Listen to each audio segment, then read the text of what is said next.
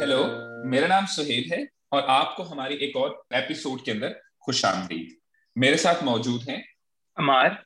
हमारी इस पॉडकास्ट का मकसद ज़िंदगी के मुख्तलिफ़ पहलुओं का एक तनकीदी अंदाज में जायजा लेना है। जैसा कि आप जानते हैं कि कोविड ने पूरी दुनिया को तकरीबन एक साल से अपने शिकंजे में जकड़ रखा है जहाँ एक तरफ़ तो इससे बचाव के लिए मेल जोल से गुरेज और मास्क पहनने की इस्तदा की जा रही है तो दूसरी तरफ़ वैक्सीन की मुहिमात भी पूरे जोरों शोर से जारी है। आज हम कोविड वैक्सीन को और इसकी पब्लिक तक रसाई को डिस्कस करेंगे। ये सब डिस्कस करने के लिए हमारे साथ मौजूद हैं डॉक्टर सारा शहजाद। डॉक्टर सारा काम कर रही हैं as a public health advisor in the development sector of Pakistan Sara के, के पास एम और पीएचडी है यूनिवर्सिटी ऑफ़ कैम्ब्रिज से और इसके साथ साथ उन्होंने बायोमेडिकल साइंसेस के अंदर यूसीएल यानी कि यूनिवर्सिटी कॉलेज लंदन से अंडर किया हुआ है। डॉक्टर सारा वसी तजर्बा रखती हैं public health sector of Pakistan का। Thank you very much doctor Sara for joining us today thank you सोहेबन Ammar तो जैसा कि uh, हमारे लिस्टर्स भी जानते होंगे कि पाकिस्तान के अंदर पिछले एक से दो माह में अब Aahista Aahista Covid vaccine available होना शुरू हो गई है। सारा क्या आप इनिशियली हमें बता सकती हैं कि कितने लोगों को अब तक पाकिस्तान में ये वैक्सीन लग चुकी है? ठीक thank you Amar so um, so आपको जैसे पता है अभी गवर्नमेंट पाकिस्तान ने मरहला वार वैक्सीनेशन शुरू की। पहले सत्तर uh, साल से जो ऊपर लोग हैं उनके लिए रजिस्ट्रेशन हुई फिर सिक्सटी ईयर्स के हुआ और अब पचास साल से जो ऊपर है वो आके वैक्सीनेशन कर सकते हैं। सो so, अभी जो वैक्सीनेशन है वो तकरीबन हाफ़ मिलियन लोगों को लग चुकी है। सो so, पाकिस्तान में अगर देखा जाए सो हेल्थ वर्कर्स से भी शुरू हुई थी पूरे पाकिस्तान में टू मिलियन हेल्थ वर्कर्स हैं और तकरीबन पंद्रह मिलियन हमारे सीनियर सिटीजन हैं। तो टोटल सेवनटीन मिलियन हमारी ये हाई रिस्क पॉपुलेशन है। लेकिन इसमें से अभी वैक्सीनेशन ऑल दो स्टार्ट तो होगी है लेकिन अभी इसकी पेस स्लो है। एज ए सेट कि ये अभी हाफ़ मिलियन लोगों को लगी है जो कि सिर्फ़ तकरीबन तीन फ़ीसद जो ये सेवनटीन मिलियन लोग हैं उन उनको लग चुकी है। थैंक यू सारा हम हम ये जानते हैं और ये मीडिया के अंदर भी ये खबरें काफ़ी ज़्यादा आती हैं आजकल कि वैक्सीन की डिफ, के डिफरेंट ब्रांड्स मौजूद हैं। यानी डिफरेंट जो ह्यूज फार्मास्यूटिकल कंपनीज़ हैं, उन्होंने कुछ केसेस के अंदर यूनिवर्सिटीज के साथ मिलके जिस तरह एस्ट्राजेनिका की वैक्सीन है, जिन्होंने ऑक्सफोर्ड के साथ मिलकर वो वैक्सीन बनाई है, और दूसरी तरफ़ कुछ फार्मास्यूटिकल कंपनीज़ ने अपने आर एंड डी सेक्टर के अंदर, जिस तरह फाइजर है मडर्ना है जॉनसन एंड जॉनसन है, इन्होंने इस तरह करके वैक्सीन बनाई हैं। तो पाकिस्तान के अंदर कौन से वैक्सीन की टाइप्स मौजूद हैं? थैंक यू सोहेब इस वक्त जो हमारा ड्रग रेगुलेटरी अथॉरिटी है उसने चार वैक्सीन को अप्रूव किया है पाकिस्तान में। उनका डेटा वगैरह की अच्छी तरह जाँच पड़ताल करके उनको अप्रूव किया है। सो so, इनमें ये चार वैक्सीन हैं। पहली है चाइना से जो है वैक्सीन साइनोफार्म दूसरी है चाइना की ही कैन साइनो जिसके पाकिस्तान के अंदर क्लिनिकल ट्रायल्स भी हुए थे। फिर उसके बाद जो रशियन वैक्सीन है स्पटनिक फाइव और जो चौथी वैक्सीन है जो ड्रग रेगुलेटरी अथॉरिटी ने अप्रूव uh, की है वो ऑक्सफर्ड की यूके की एस्ट्राजेनेका uh, वैक्सीन है।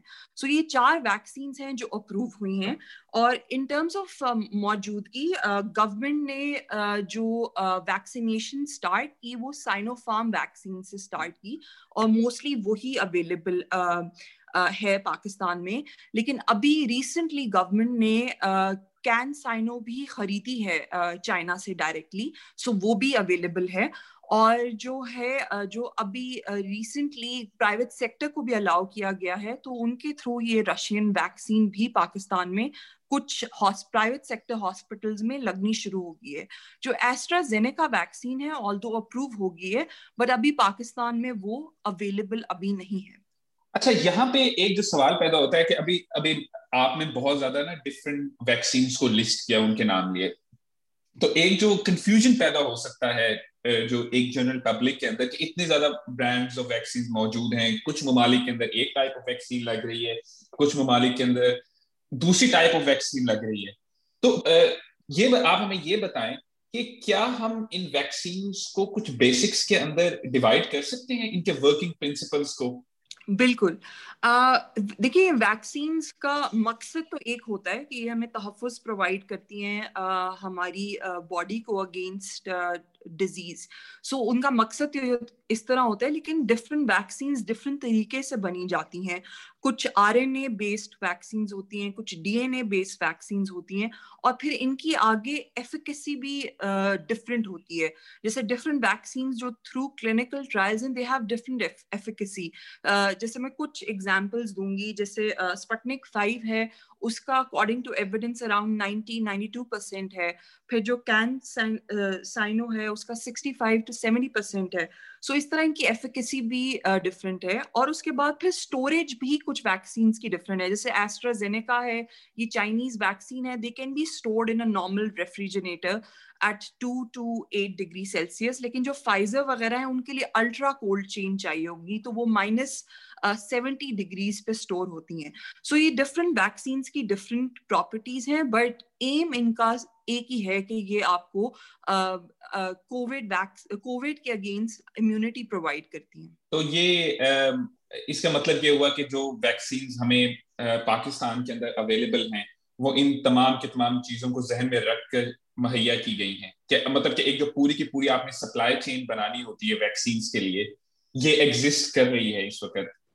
इसमें काफ़ी गवर्नमेंट ने इसमें काफ़ी एक कैपेसिटी असेसमेंट की है to look at cold chain and supply chain systems उसमें यह है कि देखिए जो रेफ्रिजरेटर वाली है, वो तो हमारे पास फैसिलिटी मौजूद है, क्योंकि पहले भी पाकिस्तान ने जैसे पोलियो पे हमारा है, काफ़ी ज़्यादा हमने उसमें बहुत ज़्यादा एक्सपीरियंस है और और भी डिफरेंट डिजीजेस की पाकिस्तान में एबिलिटी है उस मैस तरीके से वैक्सीनेशन करने की। लेकिन जिस तरह फाइजर है, जिसका ultra chain ultra cold chain requirement है, जिसमें माइनस सेवेंटी डिग्री है तो उसके फ्रीजर्स वगैरह पाकिस्तान में मौजूद नहीं है, लेकिन वो कोशिश कर रहे हैं कि उनकी खरीदारी हो जाए, ताकि जब वो वैक्सीन अवेलेबल हो तो ये फैसिलिटीज़ वगैरह पाकिस्तान में उस वैक्सीन के लिए मौजूद हों। जी थैंक यू डॉक्टर सारा अच्छा डॉक्टर साहब एक मेरा क्वेश्चन था कि देखें हम जानते हैं कि ग्लोबली इस वक्त बहुत ज़्यादा डिमांड है कोविड वैक्सीन की और हर मुल्क चाहता है कि उनके सिटीजन जो हैं वो जल्दी से वैक्सीनेट हो जाएँ। और ज़ाहिर है ये शॉर्टेज पाकिस्तान में भी काफ़ी ज़्यादा फील की जा भी रही है और शायद आगे जाते हुए भी की, की जाएगी। तो क्या चैनल्स अवेलेबल हैं पाकिस्तान के अंदर हमारी पॉपुलेशन तक वैक्सीन पहुँचाने के? Thank you Ammar you rightly pointed out कि ग्लोबली ही वैक्सीन का यही है कि काफ़ी शॉर्टेज है और अभी you know demand is not being able to meet the supply तो इसमें यह है कि पाकिस्तान में इस वक्त चार चैनल्स uh, हैं जिसके थ्रू वैक्सीन आ सकती हैं। The first one is donations from different countries जैसे अभी हमने रिसेंटली hmm. देखा कि चाइना ने पाकिस्तान को वैक्सीन डोनेट की। फिर दूसरा है कोवैक्स फैसिलिटी है। अब मैं आपको एक्सप्लेन करती हूँ कि कोवैक्स क्या है। COVAX is basically an institution, it's based in Geneva, जहाँ पर ये ग्लोबल लीडर्स साथ में आते हैं। उन्होंने एक प्लेटफॉर्म बनाया है, एक जैसे कह लें कंसोर्शियम बनाया है, जिसमें वो फेयर और इक्विटेबल एक्सेस टू वैक्सीन देंगे ग्लोबली तो उनका एम है कि 20 फ़ीसद जो पॉपुलेशन है, उसको वो फ्री वैक्सीन पहुंचाएँ। सो अभी 180 जो ममालिक हैं, वो इस कोवैक्स फैसिलिटी के मेंबर हैं और ये डब्ल्यू एच यूनिसेफ और कुछ और ऑर्गेनाइजेशंस हैं जो ये रन रन करती हैं और एम इसका एज ए सेट कि यही है कि uh, जो ममालिक अफोर्ड नहीं कर सकते उनको ये वैक्सीन uh, पहुंचाई जाए और ये ज़रूरी भी है क्योंकि हम uh, अगर हम सिर्फ़ कुछ मुल्कों को वैक्सीन लगा दें और बाकियों को ना लगाएँ तो इस हम्म। बीमारी से इजाद पाना या इसकी कम करना वो बहुत मुश्किल होगा सो so, इसमें हम्म। ये कि पाकिस्तान ने भी कोवैक्स फैसिलिटी में एप्लीकेशन डाली है और Pakistan was one of the first countries to put an application for this उसमें गवर्नमेंट ऑफ़ पाकिस्तान का बड़ा अच्छा रोल है कि उन्होंने ये सारी रिक्वायरमेंट्स uh, वगैरह पूरी की। सो so, अभी कोवैक्स के थ्रू जो कमिटमेंट है उसमें ये चौदह से सेवनटीन uh, मिलियन जो फ्री डोजेस हैं वो पाकिस्तान को अच्छा. मिलेंगे। अभी उसमें हाँ। थोड़े से डिले हैं लेकिन हमें ये लाइकली है कि इनशाला कुछ महीनों तक वो डोजेस जो हैं वो अवेलेबल हो जाएँगे। और उसमें हमें ये पता है कि वो मोस्टली जो ऑक्सफर्ड की जो यूके बेस्ड वो वैक्सीन है एस्ट्राजेनेका वो उसके डोजेस अवेलेबल होंगे। सो so, दूसरी सोर्स तो ये कोवैक्स की होगी। अच्छा तीसरी ये कि डायरेक्ट खरीदारी जो पाकिस्तान ने अभी रिसेंटली आपने देखा है कि वन मिलियन डोजेज उन्होंने कैन साइनो साइनो फार्म के चाइना से खरीदे। सो डायरेक्ट बाइंग भी एक एक है, लेकिन ऑब्वियसली उसमें रिसोर्सेज चाहिए, उसमें फाइनेंसेस चाहिए, और ये भी है कि जब पूरी, पूरा दुनिया लगी हुई है खरीदारी के लिए तो वो बड़ा मुश्किल है सब उस तरह के सप्लाई लेकर आना। Pakistan is the almost the fifth और the six largest country in the world so उस पॉपुलेशन के लिए लाना उस मकदार के लिए लाना भी मुश्किल है। और फोर्थ ये है कि प्राइवेट सेक्टर इंपोर्ट करे। और अभी आपने uh, सुना होगा कि रिसेंटली प्राइवेट सेक्टर को भी गवर्नमेंट ऑफ़ पाकिस्तान ने इजाज़त दे दी है वैक्सीन लाने के लिए। लेकिन उसमें मसला ये है कि कीमत ऑब्वियसली सिर्फ़ चंद लोग ही मुल्क में अफोर्ड कर सकते हैं। So affordability hmm. और एक्विटी जो है ना उस उसका काफ़ी चैलेंज रहेगा प्राइवेट सेक्टर में। uh, बिल्कुल। अच्छा तो डॉक्टर सर आपने बताया कि सब प्राइवेट सेक्टर भी अवेलेबल कर रहा है आहिस्ता आहिस्ता ये वैक्सीन आती जाएगी पाकिस्तान में। मेरी थोड़ी बहुत अंडरस्टैंडिंग है वैक्सीन की वो ये है कि वैक्सीन एक प्रिवेंटेटिव तरीका है कि आपके अंदर एंटीबॉडीज बन जाएँ जो कि आपको प्रोटेक्ट कर सकें वायरस से। तो लेकिन आई थिंक एक एक सवाल जो कि आम आदमी के जहन में आता है और बहुत सारे लोग अगर आप चलते फिरते बाजारों में या वक्त इस अंदर लोगों से बात करें तो वो चीज़ का ज़ाहिर करते हैं कि उनको डर लगता है वैक्सीन से जो कभी कभी मैं कुछ लोगों से मिलता हूँ तो, तो तो इस पे आप हमें बता सकते हैं कि, कि क्या कोविड वैक्सीन सेफ़ है? Thank you Ammar that's a very valid question आप आप बिल्कुल सही कह रहे हैं कि कुछ लोग स्केप्टिकल हैं वैक्सीन के बारे में but as a public health expert I would say vaccine बिल्कुल सेफ़ हैं। uh, अभी कोई पंद्रह से बीस वैक्सीन ऑलरेडी डिफरेंट डिजीजेस की बन चुकी हैं। और बचपन में हमें काफ़ी लग भी चुकी हैं। आई थिंक सात आठ तो हमें शायद लग भी चुकी हैं। सो वैक्सीन आर सेफ़ और इसमें ये है कि बिल्कुल महफूज हैं और इनमें कुछ असरात होते हैं। जैसे वैक्सीन लगाने के बाद आपके बाजू में हल्की सी दर्द हो सकती है आपको हल्का सा बुखार हो सकता है आपकी बॉडी में पेन हो सकती है। लेकिन ये आ, कुछ घंटे या कुछ टाइम के बाद ये असरात चले जाते हैं।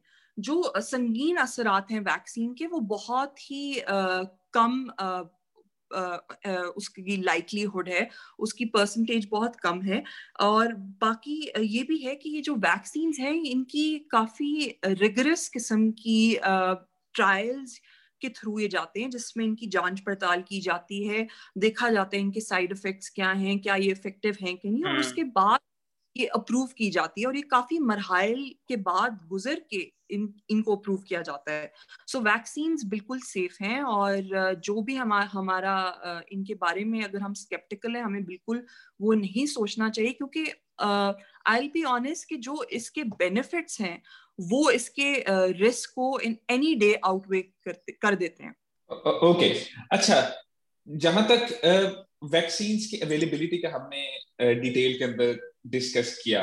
लेकिन यहाँ पर एक ये सवाल पैदा होता है कि हमें कितनी वैक्सीन की ज़रूरत है? क्या हमें पूरी की पूरी पॉपुलेशन को वैक्सीन प्रोवाइड करनी चाहिए? क्या हमें fifty percent of the population को प्रोवाइड करनी चाहिए? क्या हमारे पास कोई ऐसे नंबर्स या अदाद शुमार मौजूद हैं जो हमें ये बता सकते हैं कि हमें कितनी परसेंटेज ऑफ़ द पॉपुलेशन तक या कितने नंबर ऑफ़ द पॉपुलेशन तक ये वैक्सीन पहुँचाने, पहुंचानी चाहिए? थैंक यू सहेब इसमें बहुत सारे फैक्टर्स हैं और ऑब्वियसली ये हर मुल्क के लिए डिफरेंट uh, होगा depending on the resources depending उनकी पॉपुलेशन की डायनामिक्स क्या हैं उनका एज ग्रुप का क्या है।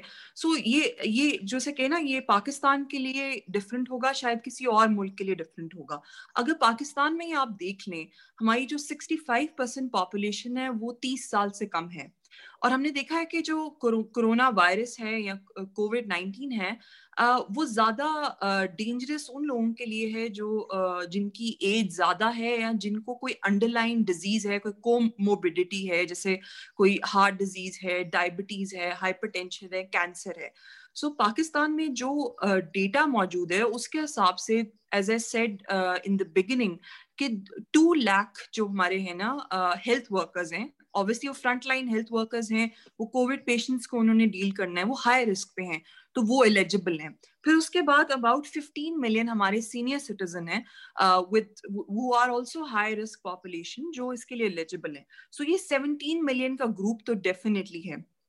अब ये क्वेश्चन उठता है कि whether we need to vaccinate the whole population so इसमें यह कि देखिए पाकिस्तान एक लो मिडिल इनकम कंट्री है। हमारे मुल्क में बहुत सारी और भी बीमारियाँ हैं। मटर्नल uh, और चाइल्ड मोर्टेलिटी कितनी हाई है? फिर उसके बाद ट्यूबरकुलोसिस uh, हेपेटाइटिस काफ़ी प्रेवलेंट है। सो उस हिसाब से हमने अपनी रिसोर्सेस को uh, उस तरह डिवाइड करना होगा। अगर हम अप, मेरा ये राय है कि अगर हम अपनी हाई रिस्क पॉपुलेशन को वैक्सीनेट कर लेते हैं तो इमिजिएटली जो हमारे हेल्थ के हेल्थ सिस्टम है उसका बर्डन कम हो जाएगा। जब हम देख रहे हैं कि अस्पतालों में लोग वेंटिलेटर्स पे हैं जो सिवेरिटी ऑफ़ डिज़ीज़ है वो कम हो जाएगी। आइडली हमें चाहिए कि हम ज़्यादा से ज़्यादा लोगों को वैक्सीनेट करें बट एट मिनिमम ये जो हाई रिस्क पॉपुलेशन है इसको हमें वैक्सीनेट uh, करने का पहले एम करना चाहिए एज सुन एज पॉसिबल इसमें one thing I like to add कि ये जिस तरह पाकिस्तान मरहला वार वैक्सीनेशन कर रही है ये वर्ल्ड हेल्थ ऑर्गेनाइजेशन की रिकमेंडेड है और दूसरे ममालिक में भी इस तरह हो रहा है। बट ऑब्वियसली पाकिस्तान में इतना डेटा नहीं है कि हमें इम्यूनो कॉम्प्रोमाइज वनरेबल पॉपुलेशन का पता हो। सो so, वो इसलिए सिर्फ़ एज के हिसाब से uh, चल रहे हैं अभी फिफ्टी ईयर्स एंड अबव को वैक्सीनेट कर रहे हैं।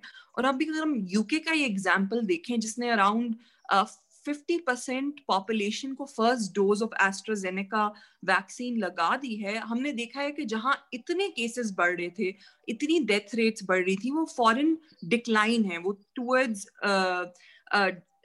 डिक्लाइन जा रही हैं। तो ये एक बड़ा एविडेंस है कि ये वैक्सीन शायद हमें कोविड उस तरह की सिवेरिटी और हॉस्पिटलाइजेशन से बचा पाए। सर आपकी बात से जो मुझे चीज़ समझ आई है कि एक तरफ़ तो शायद हम वैक्सीन लोगों तक पहुंचाते जाएँ और इस डिज़ीज़ को, का डाउनवर्ड ट्रेंड जल्द इंशाल्लाह हम देखना शुरू कर दें।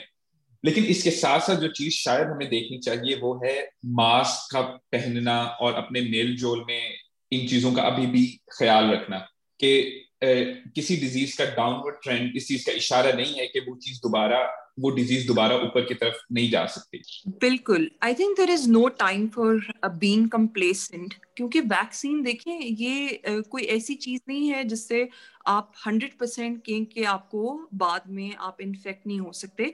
ये आपकी uh, इम्यून सिस्टम को या आपकी बॉडी को वो कुवत देती है उसको लड़ने के लिए बट इसमें कोई गारंटी नहीं है कि सौ फ़ीसद आप प्रोटेक्टेड रहेंगे। सो ये बहुत ज़रूरी है कि अगर आप वैक्सीन लगा भी लें सो उसके बाद ये जो आपकी प्रिवेंटिव मेयर्स हैं आपका हाथ धोना मास्क पहनना छह फुट का फासला रखना ये बहुत ज़रूरी है। और ये ऐसी प्रिवेंटिव मेयर्स हैं जो अब हमें uh, अपनी ज़िंदगी में like this is the new normal that we need to adopt अच्छा मेरा एक uh, मेरा एक सवाल है पाकिस्तानी जो कि इस वक्त ट्वेंटीज और थर्टीज में है, उनको अगर ऑप्शन दी जाए कि आप प्राइवेटली वैक्सीन लगवाएँ, क्या वो आपके ओपिनियन में उनको लगवा देनी चाहिए या वो यही सोचते रहे कि नहीं भाई, हमें तो कुछ नहीं होगा, हम ना भी लगाएँ तो खैर है यू नो हम कोविड सर्वाइव कर लेंगे। तो as a public health specialist आपका कैंडिडेट ओपिनियन क्या होगा इसके बारे में? देखिए I I be honest obviously it's public good I wouldn't say कि वैक्सीन किसी को लगाने से रोकनी चाहिए। आइडियली हर हर एज ग्रुप हर किसी के पास एक्सेस होनी चाहिए। लेकिन अगर आप एक्विटी का एंगल देखें अगर आप देखें ग्लोबली uh, कितनी शॉर्टेज है तो अगर मैं as a public health expert मैं ये सोचूँगी कि अगर प्राइवेट सेक्टर के थ्रू अवेलेबल भी होती है तो उनको भी ये एज ग्रुप्स और डब्ल्यू एच ओ जो वर्ल्ड हेल्थ ऑर्गेनाइजेशन के रिकमेंडेड एज ग्रुप्स हैं, उसके हिसाब से मरहलावारी वैक्सीनेशन देनी चाहिए। क्योंकि अगर हम पाकिस्तान में केसेस देखें तो मेरे ख्याल सेवेंटी फाइव एटी परसेंट लोग जिनकी डेथ हुई है कोविड से, वो उनकी एज बड़ी थी, वो बीस और तीस साल की उम्र में नहीं थी। तो depending on the supply definitely उन हाई रिस्क ग्रुप्स को पहले प्रायोरिटाइज करना चाहिए। But as a public health expert I would never say कि अगर uh, कोई यंग पर्सन uh, uh, है और अगर वो वैक्सीन uh, लगाना चाहते हैं तो उनको रोका जाए। बट एक एक्विटी पॉइंट ऑफ़ व्यू से आई डू थिंक और एक एथिक पॉइंट ऑफ़ व्यू से आई आई डू थिंक के जो अभी प्रायोरिटी है वो हमें हाई रिस्क ग्रुप्स को देनी चाहिए।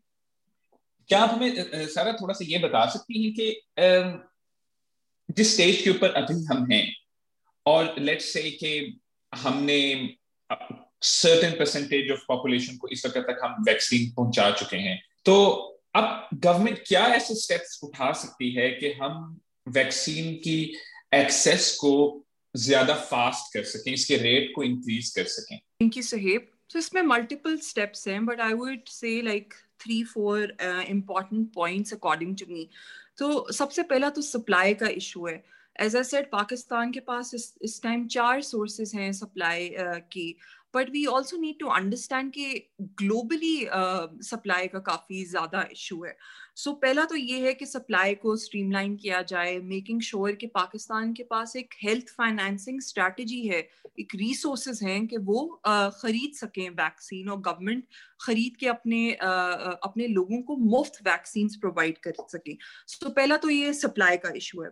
दूसरा ये कि जिस तरह अब अगर वैक्सीन आ जाती है, बहुत ज़रूरी है अपने हेल्थ केयर वर्कर्स को ट्रेन करना ऑन ऑन डिफरेंट थिंग्स एक तो इन्फेक्शन प्रिवेंशन कंट्रोल में कि जब वैक्सीन लोग लगवाने आए, वो एक हॉटबेड ना बन जाए कोविड कोविड की फैलाव का।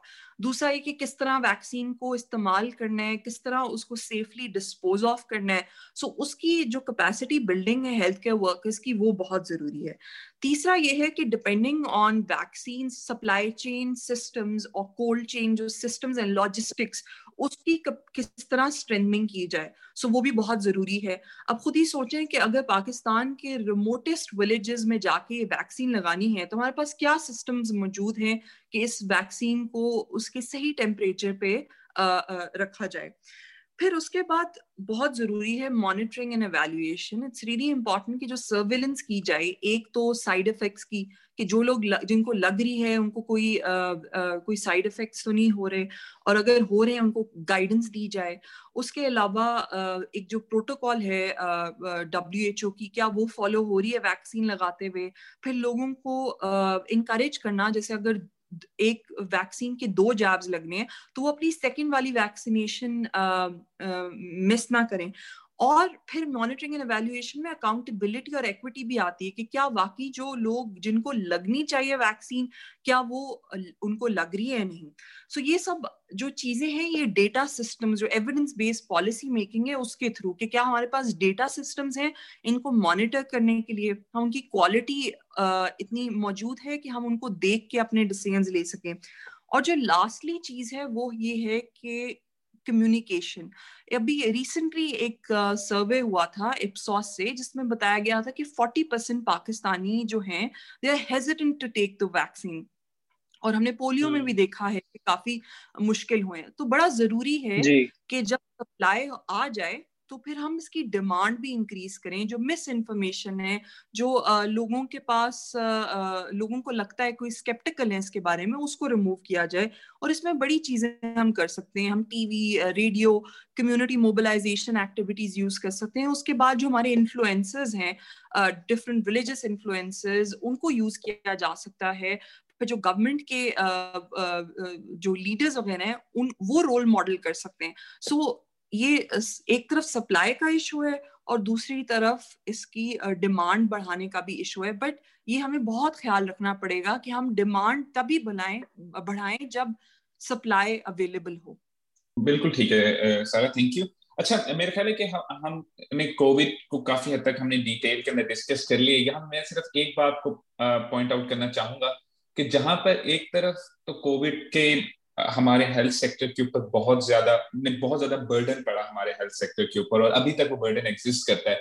लेकिन कुछ चीज़ें जिसको ब्लेसिंग इन दिस गाइस के तौर पे हम देख सकते हैं, वो ये है कि हमारा शायद एक सिस्टम डेवलप हो गया है फ्यूचर पैंडेमिक्स को देखने के लिए और जो हमारी एग्जिस्टिंग और डिजीजेस भी हैं जिसमें आपने कुछ का ज़िक्र किया। आपके इसके बारे में क्या ख्याल है?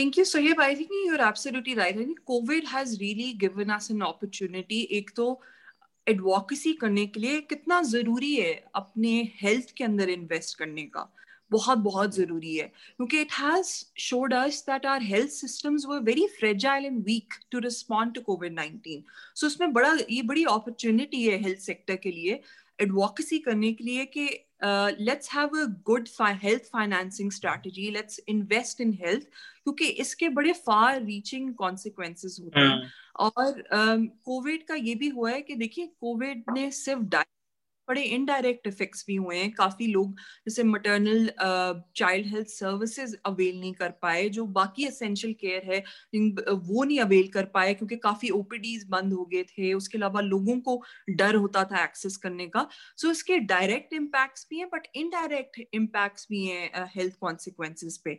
So it's an opportunity for us to do advocacy कि बहुत ज़रूरी है कि हम अपने हेल्थ केयर में इन्वेस्ट करें अपनी सिस्टम्स को स्ट्रेंथन करें अपने डेटा सिस्टम्स को अपनी सर्विलेंस को, अपने हेल्थ केयर वर्क फोर्स को स्ट्रेंथन करें, ताकि we are prepare to deal with future pandemics और इसके साथ ही हम अपने प्रोग्राम के अख्ताम पर पहुँच चुके हैं। Thank you very much doctor Sara Shahzad for joining us today और हमें कोविड वैक्सीन से रिलेटेड इंफॉर्मेशन देने का। हम अपने लिसनर्स को इनकरेज करना चाहेंगे कि अगर आप गवर्नमेंट की वैक्सीन के लिए एलिजिबल हैं, जो कि इस वक्त 50 साल या इससे बड़ी उम्र के अफराद हैं तो वैक्सीन ज़रूर लगवाएँ। आप 1166 पर मैसेज करके खुद को रजिस्टर करवा सकते हैं। आपका फीडबैक हमारे लिए बहुत ज़्यादा इंपॉर्टेंट है। आप हमें ईमेल कर सकते हैं speak same lang at Gmail dot com पर। यह मैं आपके लिए स्पेल कर देता हूँ। S P E A K S A M E L A N G at Gmail dot com thank you very much